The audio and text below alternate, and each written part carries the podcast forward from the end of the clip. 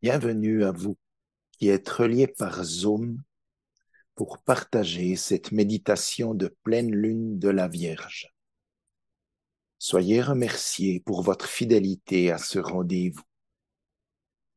L'heure précise de la pleine lune de la Vierge pour le jeudi 31 août 2023 est à 1h35 GMT, soit 3h35 à Genève, CEST.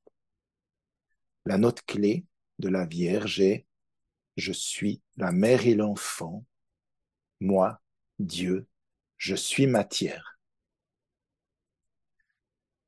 Cette année est un peu particulière du fait que le mois d'août est le théâtre de deux pleines lunes en ses extrémités, soit le premier jour du mois en cours avec la pleine lune du lion, signe de feu, et en son dernier jour avec celle de la Vierge, signe de terre. De ce fait, essayons de voir comment le plus haut et le plus bas peuvent se rencontrer sous leurs influences. Durant le mois d'août, nous sommes dans le milieu de l'été, où le soleil s'impose. C'est également la période se situant dans le prolongement des trois grandes fêtes spirituelles. Les énergies ont été invoquées dans la première partie de l'année. Elles ont afflué durant les trois fêtes pour être déversées maintenant dans l'humanité. Les énergies invoquées répondent par l'évocation leur mise en œuvre à travers le service est attendue dans le restant de l'année, ce qui demande de notre part une attention particulière, comme si nous devions sortir de la douce torpeur généralement induite par les chaleurs estivales et le temps des vacances, pour certains. C'est ici qu'intervient la note clé de la Vierge, résonnant comme une synthèse dont la portée très interpellante est d'une beauté toute particulière.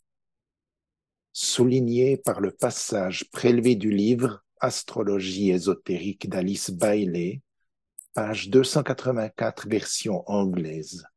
Nous citons.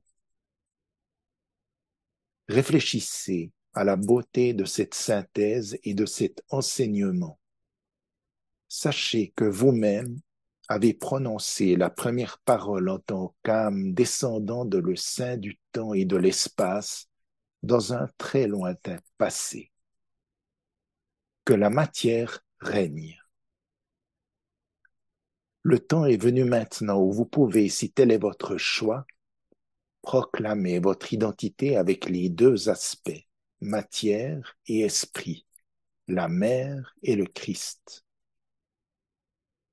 soit je suis la mère et l'enfant, moi, Dieu, je suis matière. Oui, le temps est venu, puisque nous avons fait le choix d'être disciples en entrant dans cette école, de proclamer notre identité avec la mère et le Christ. Dans cette orientation, soyons silencieux quelques instants avant de prononcer ensemble l'affirmation du disciple.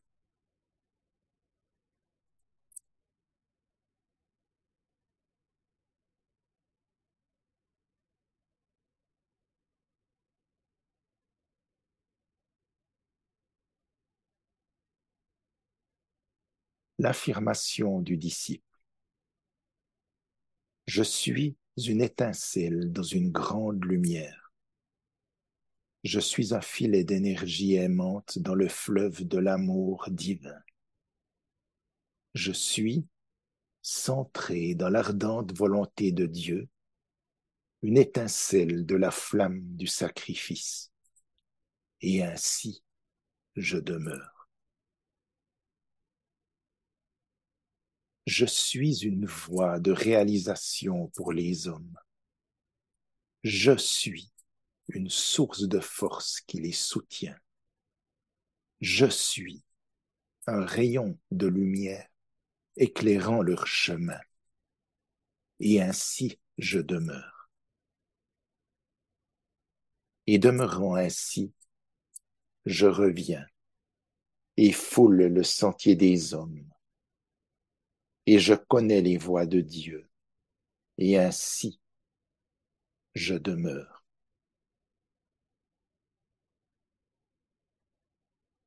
La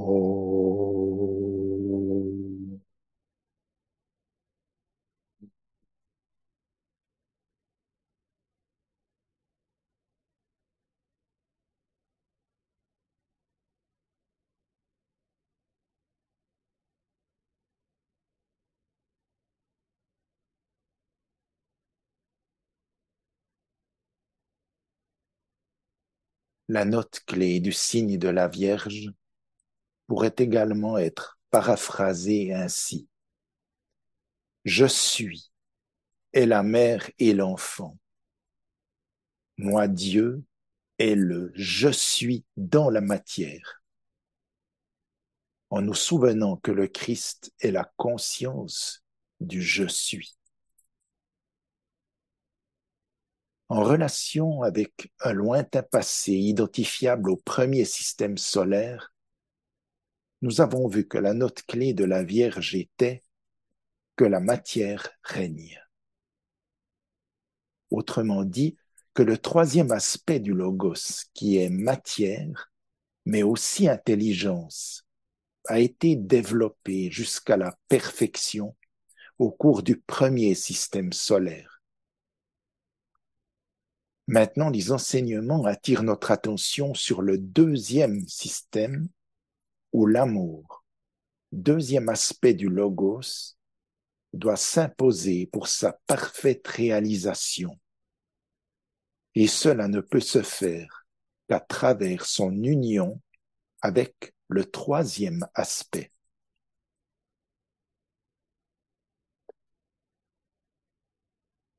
Nous touchons ici à un mystère d'une prodigieuse élévation, donnant à entendre, mais aussi à comprendre qu'il y a eu une union divine entre les deux aspects du logos, entre l'amour et l'intelligence.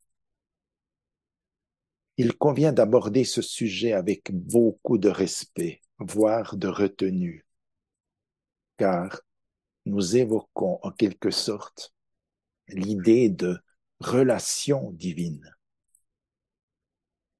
Pour approcher ce concept, il convient de sortir de toute orientation phallique, ainsi qu'aurait pu la nommer Madame Blavatsky.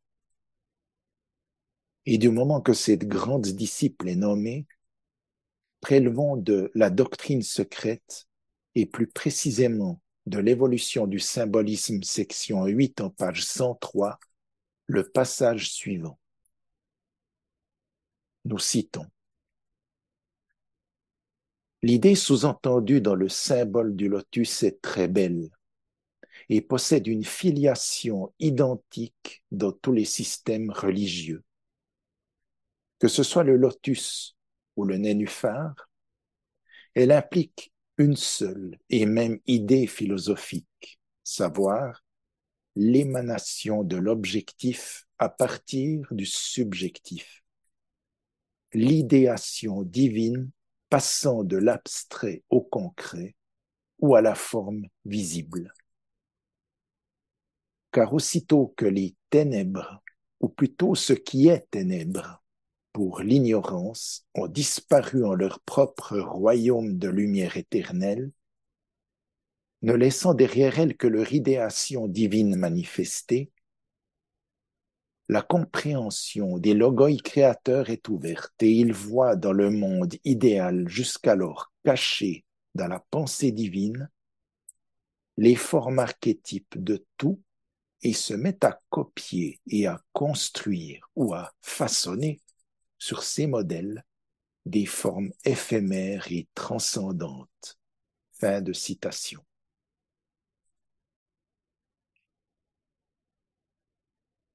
L'objectif est donc né du subjectif et il a fallu, pour le réaliser, l'intervention du second aspect du logos, soit l'amour ou l'attraction. La parole ou le mot ou encore le verbe est le pouvoir attribué au deuxième aspect du logos et son usage marque la consommation de cette union divine. Moment où le pouvoir du Verbe pénètre la lumière pour que de cette union naisse l'essence de l'amour, le Christ, la conscience. Il y a la même idée contenue dans les premières lignes de l'évangile de Saint Jean, nous citons. Au commencement était le Verbe, et le Verbe était en Dieu, et le Verbe était Dieu. Toutes choses ont été faites par le Verbe, et sans lui, rien de ce qui existe n'aurait pu être fait. En lui était la vie, et la vie était la lumière des hommes. La lumière luit dans les ténèbres, mais les ténèbres ne l'ont pas reçue. Fin de citation.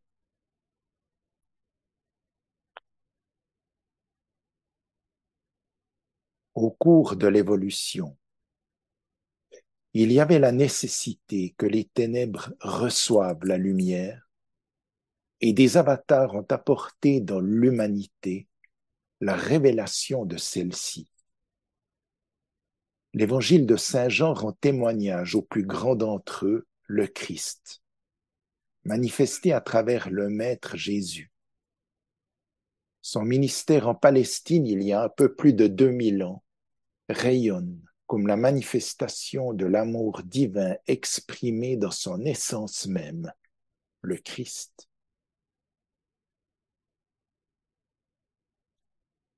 Rudolf Steiner décrit cet événement grand entre tous et manifesté à travers la vie de Jésus comme la descente sur la terre des six Elohim ou anges solaires après que le septième, Jéhovah, soit venu en premier pour préparer l'humanité à recevoir les six autres.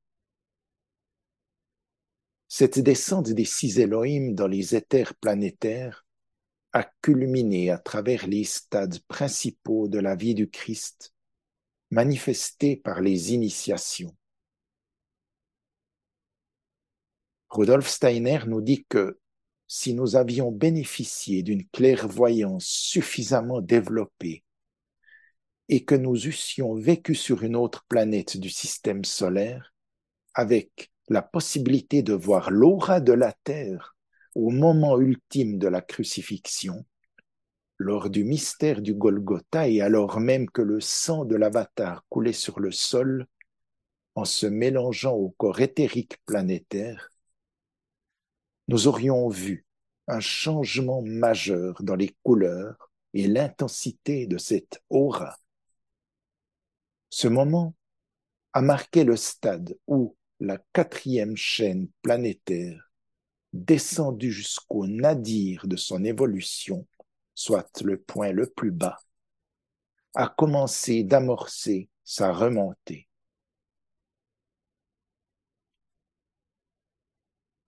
Il y a un passage dans Agni Yoga qui reprend ce point, nous invitant à participer au cours de la précipitation à visualiser le flux de l'amour essentiel à travers la planète, non pas en séquences successives, mais comme une pénétration constante et incessante de tous les plans et de tous les états de conscience planétaire.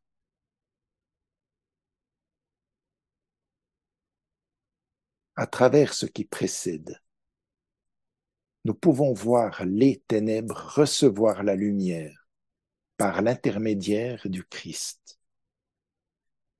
C'est un stade où le Fils lui-même s'unit à la mère, la matière, en la rédemptant et en l'élevant en développement de conscience de son degré le plus dense jusqu'au plus subtil. lui rendant ainsi sa pureté virginale première, mais unie à l'amour.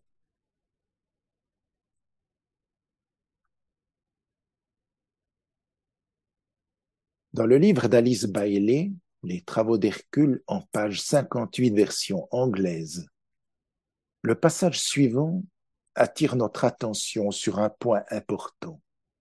Nous citons. La croix mutable est la croix du Saint-Esprit, de la troisième personne de la Trinité chrétienne, car elle organise la substance et évoque la réponse sensible de la substance elle-même.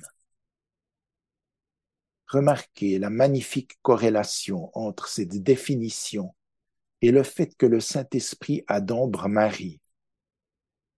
Sur cette croix, l'homme atteint le stade du consentement et de l'aspiration et se prépare pour la croix fixe du discipulat. Le péché contre le Saint-Esprit a été le sujet de maintes spéculations morbides. Le tibétain dit que le mauvais usage de la substance et la prostitution de la matière à des fins mauvaises sont des péchés contre le Saint-Esprit. C'est ce péché, le plus grand de tout son pèlerinage, qu'Hercule commit dans la Vierge quand il ne comprit pas que la reine des Amazones devait être rachetée et non pas tuée. Le Tibétain insiste sur le fait que c'est par l'intermédiaire de l'humanité que se produira le couronnement de l'heureux effet de la lumière qui rendra possible l'expression du tout. Fin de citation. Nous relevons également dans cet ouvrage que la Vierge est appelée la déesse de la vertu et du vice. Et c'est à ce point de notre réflexion que nous aimerions nous focaliser sur une étape de l'évolution de l'humanité. Qu'il nous soit permis de nous demander si, dans le sujet suivant, l'humanité suit la réalisation du plan.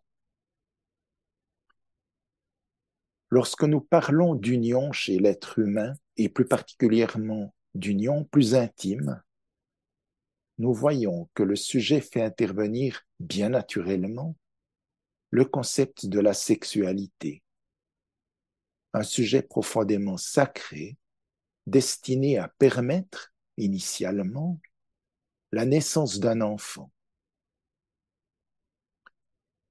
Dans notre société, le plaisir accompagnant légitimement l'acte lui-même a évolué pour devenir davantage un but en soi. Comme nous le savons bien, nous sommes des êtres sexués et cette dualité même permet la procréation. Or, il y a des personnalités, certainement minoritaires au départ, qui ont de réelles difficultés à se situer dans un des deux genres. Le problème a été récupéré au cours des dernières décennies, puis médiatisé. Il a évolué pour présenter actuellement une situation définie par les quatre lettres LGBT, dont Wikipédia donne la définition suivante. Nous citons. Au commencement du mouvement LGBT, dans les années 1970, les définitions d'orientation sexuelle et genre étaient relativement limitées. On parlait surtout d'homosexuels et gays. Au fur et à mesure, certaines personnes ont ressenti le besoin de s'éloigner des définitions classiques et se redéfinir par des nouveaux termes de nombreux nouveaux termes sont apparus après 2010 afin d'inclure ces nouvelles identités de genre et orientation sexuelle. Le cycle de base LGBT a donc évolué. Fin de citation.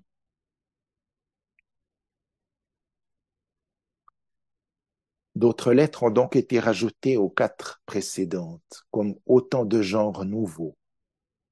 Le sujet devient dès lors très compliqué. Plus grave, il est récupéré par des réseaux sociaux privilégiés par les jeunes générations auxquels on arrive à faire croire qu'il peut être normal de se percevoir différent ou différente et qu'on peut éventuellement changer de sexe. On imagine la suite, laquelle est influencée par des enjeux financiers exerçant des pressions sur le monde médical, pharmaceutique et social.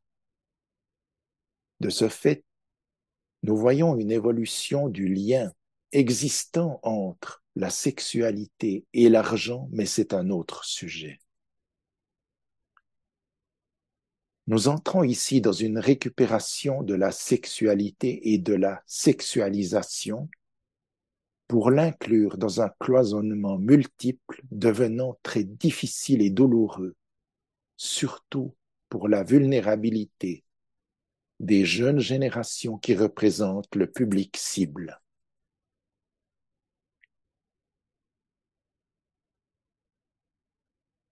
Revenons à la note clé de la Vierge. Il y a d'une part, nous l'avons vu, le premier aspect, que la matière règne. Et le second aspect, je suis la mère et l'enfant. Moi, Dieu, je suis matière. N'est-il pas frappant de voir que pour permettre à l'enfant divin de se développer, il y a nécessité de trouver des personnalités qui soient en quelque sorte le produit équilibré de l'évolution. Comment alors considérer la récupération de la sexualisation pour la développer en genres multiples Quelle place prend-elle dans la réalisation du plan divin? Revenons aux paroles du Tibétain mentionnées plus haut. C'est par l'intermédiaire de l'humanité que se produira le couronnement de l'heureux effet de la lumière qui rendra possible l'expression du tout. C'est donc bien à travers l'expérience vécue que le couronnement aura lieu et que nous pourrons proclamer notre identité avec les deux aspects, matière et esprit, la mère et le Christ. Ce couronnement se profile à l'horizon de l'évolution, très en lien avec le retour du Christ, et nous mesurons l'enjeu consistant à s'extraire autant que possible de la séparativité. D'où la question. Celle-ci n'est-elle pas justement entretenue dans notre société par la croyance en une sexualité multiple et son cloisonnement Que ce soit bien clair. Si nous évoquons un tel sujet, ce n'est pas pour prendre parti que ce soit en faveur ou contre lui, et entrer en polémique pour le stigmatiser, mais bien plutôt se placer en observateur et essayer de voir si le cloisonnement en question entretient la séparativité en la subdivisant encore plus, entretenant de ce fait la première note clé de la Vierge, que la matière règne. Alors qu'il est question d'union entre l'aspect masculin et l'aspect féminin pour permettre la naissance d'un enfant, d'une âme saine dans un corps sain, préparant plutôt la voie à la réalisation de la deuxième note clé. Je suis la mère et l'enfant. Moi, Dieu, je suis matière.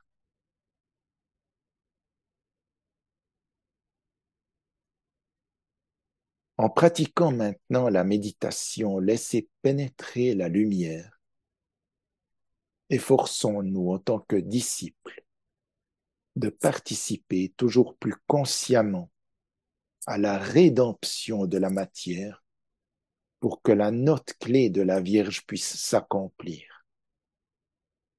Je suis la mère et l'enfant.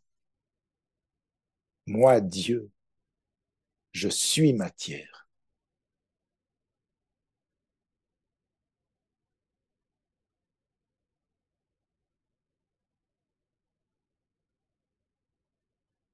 Méditation d'approche de la hiérarchie lors de la pleine lune. Note clé. Celui qui regarde la lumière et demeure dans son rayonnement est aveugle aux événements du monde des hommes. Il avance sur la voie lumineuse vers le grand centre de l'absorption. Mais celui qui ressent le désir ardent de prendre ce chemin aimant tout de même son frère sur la route d'ombre, se retourne sur le socle de lumière et prend l'autre chemin. Il regarde vers l'ombre. C'est alors que les sept points de lumière qui sont en lui reflètent cette lumière. Et voilà que le visage de ceux qui sont sur le chemin de l'ombre reçoit cette lumière. Dès lors, le chemin n'est plus aussi sombre. Derrière les combattants, entre la lumière et l'ombre, brille la lumière de la hiérarchie.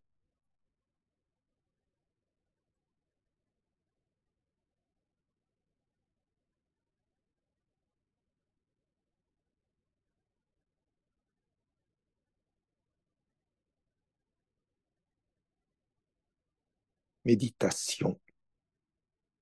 Laissez pénétrer la lumière.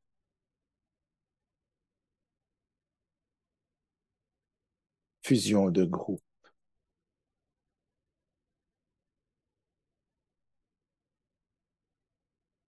Nous affirmons la fusion et l'intégration du groupe dans le centre du cœur du nouveau groupe des serviteurs du monde médiateur entre la hiérarchie et l'humanité. Je suis un avec mes frères de groupe et tout ce que j'ai leur appartient. Puisse l'amour qui est dans mon âme se déverser sur eux. Puisse la force qui est en moi les élever et les aider puisse les pensées créées par mon âme les atteindre et les encourager.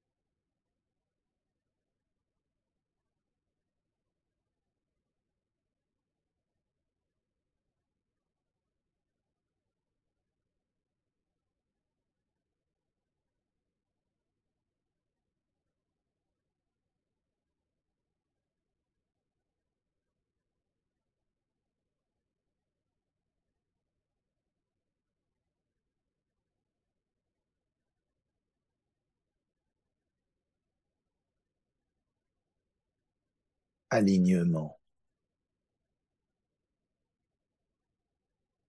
Nous projetons une ligne d'énergie de lumière vers la hiérarchie spirituelle de la planète, le cœur planétaire, le grand ashram de Sanat Kumara et vers le Christ qui se trouve au cœur de la hiérarchie.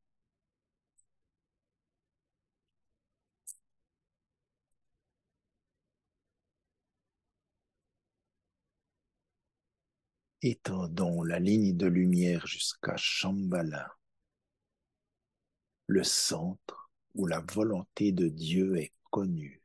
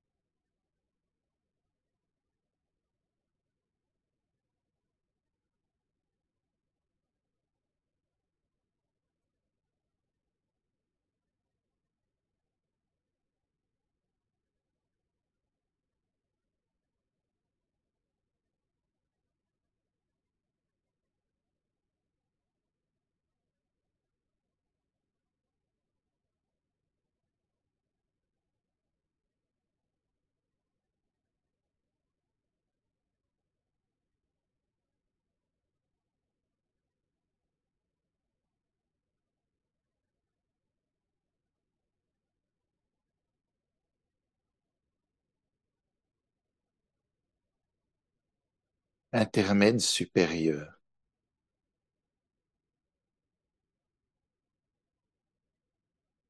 Maintenant le mental contemplatif, ouvert aux énergies extraplanétaires affluant de Shambhala et radiant à travers la hiérarchie. Utilisant l'imagination créatrice, visualisons les trois centres planétaires, Shambhala, la hiérarchie et l'humanité venir graduellement en alignement et en interaction.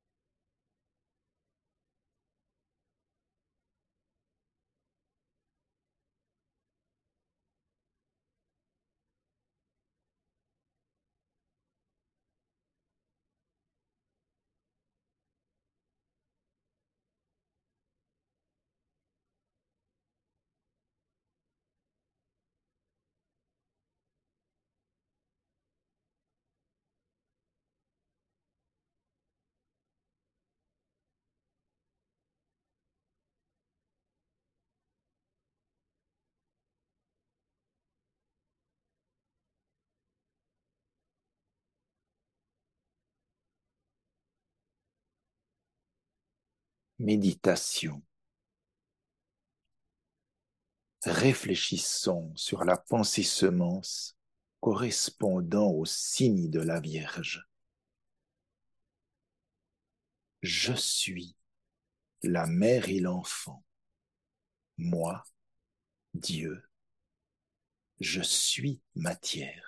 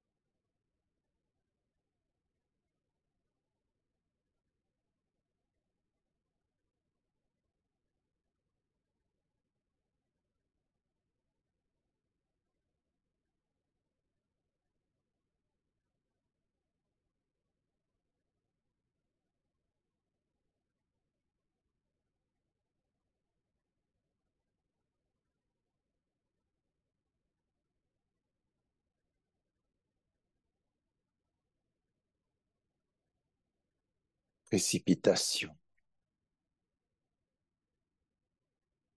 En utilisant l'imagination créatrice, visualisons les énergies de lumière, d'amour et de volonté du bien qui se répandent sur toute la surface de la planète et qui sont ancrées sur la Terre dans les centres préparés sur le plan physique, au moyen desquels le plan peut se manifester.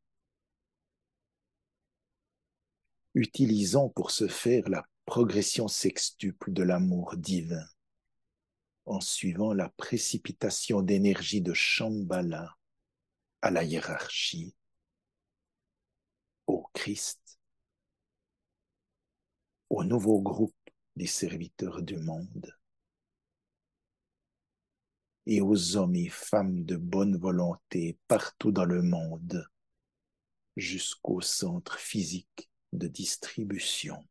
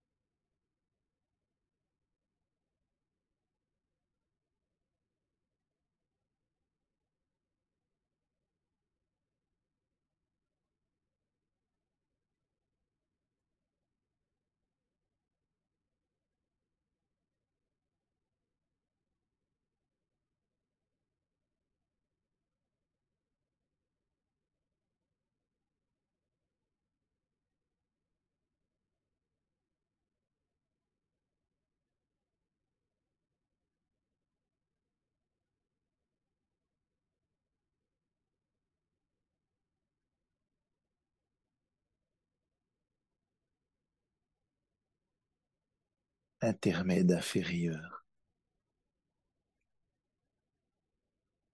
Recentrons la conscience en tant que groupe dans la périphérie du grand ashram.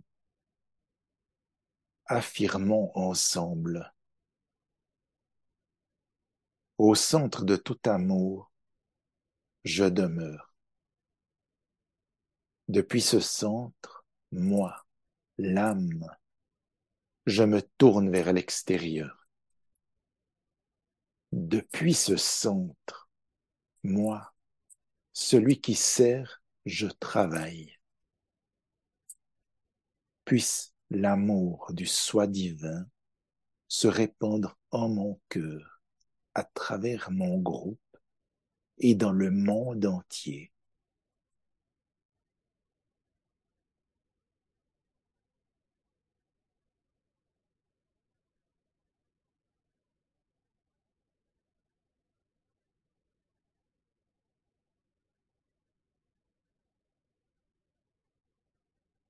Visualisons l'influx spirituel affluent, libéré depuis Shambhala, à travers la hiérarchie et pénétrant l'humanité par le canal préparé. Considérez comment ces énergies affluentes établissent le chemin de lumière pour l'instructeur du monde qui vient le Christ.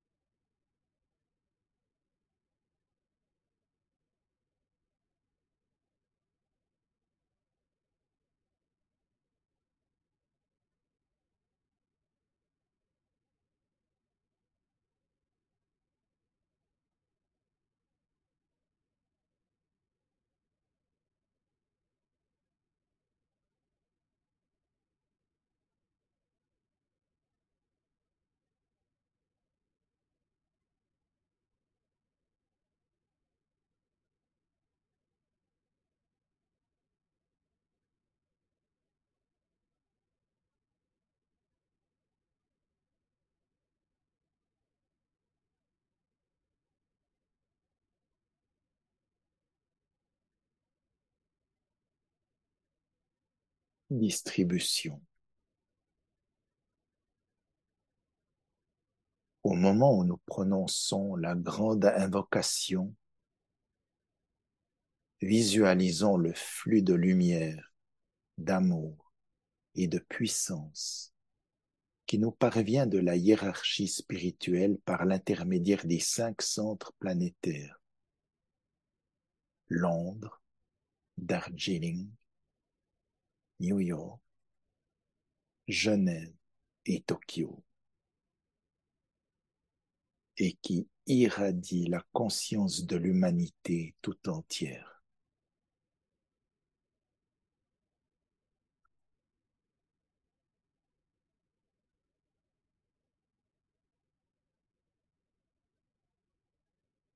la grande invocation. Du point de lumière dans la pensée de Dieu, que la lumière afflue dans la pensée des hommes, que la lumière descende sur la terre.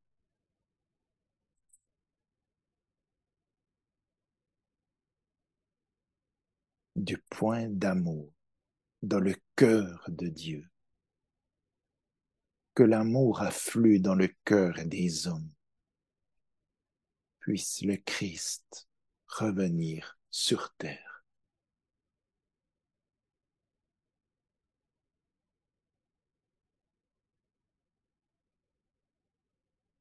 Du centre où la volonté de Dieu est connue, que le dessein guide le faible vouloir des hommes, le dessein que les maîtres connaissent et servent.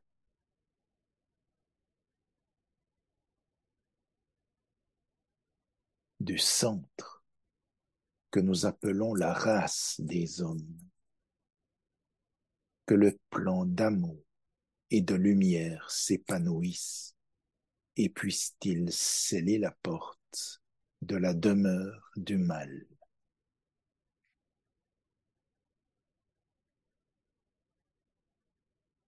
Que lumière, amour et puissance restaurent le plan sur la terre.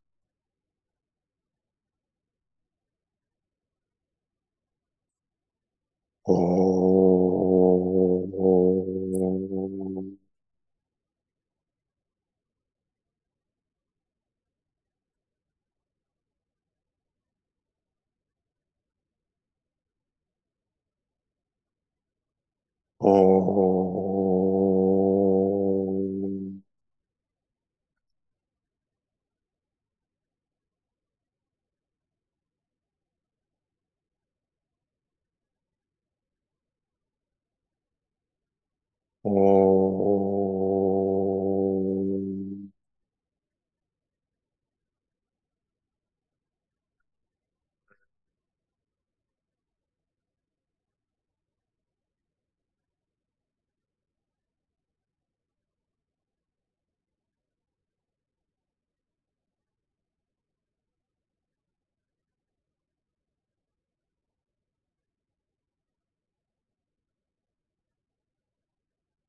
Merci à vous tous et toutes.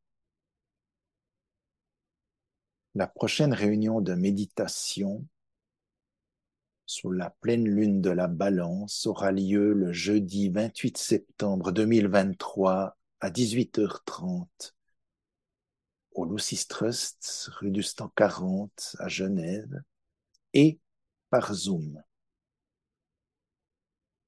La note clé de la balance est je choisis la voie qui mène entre les deux grandes lignes de force. Et puis, n'omettons pas le forum de bonne volonté mondiale de cette année qui aura lieu le 11 novembre 2023 de 10h à 13h par Zoom, avec un titre à confirmer encore. Bonne soirée à tous et à toutes.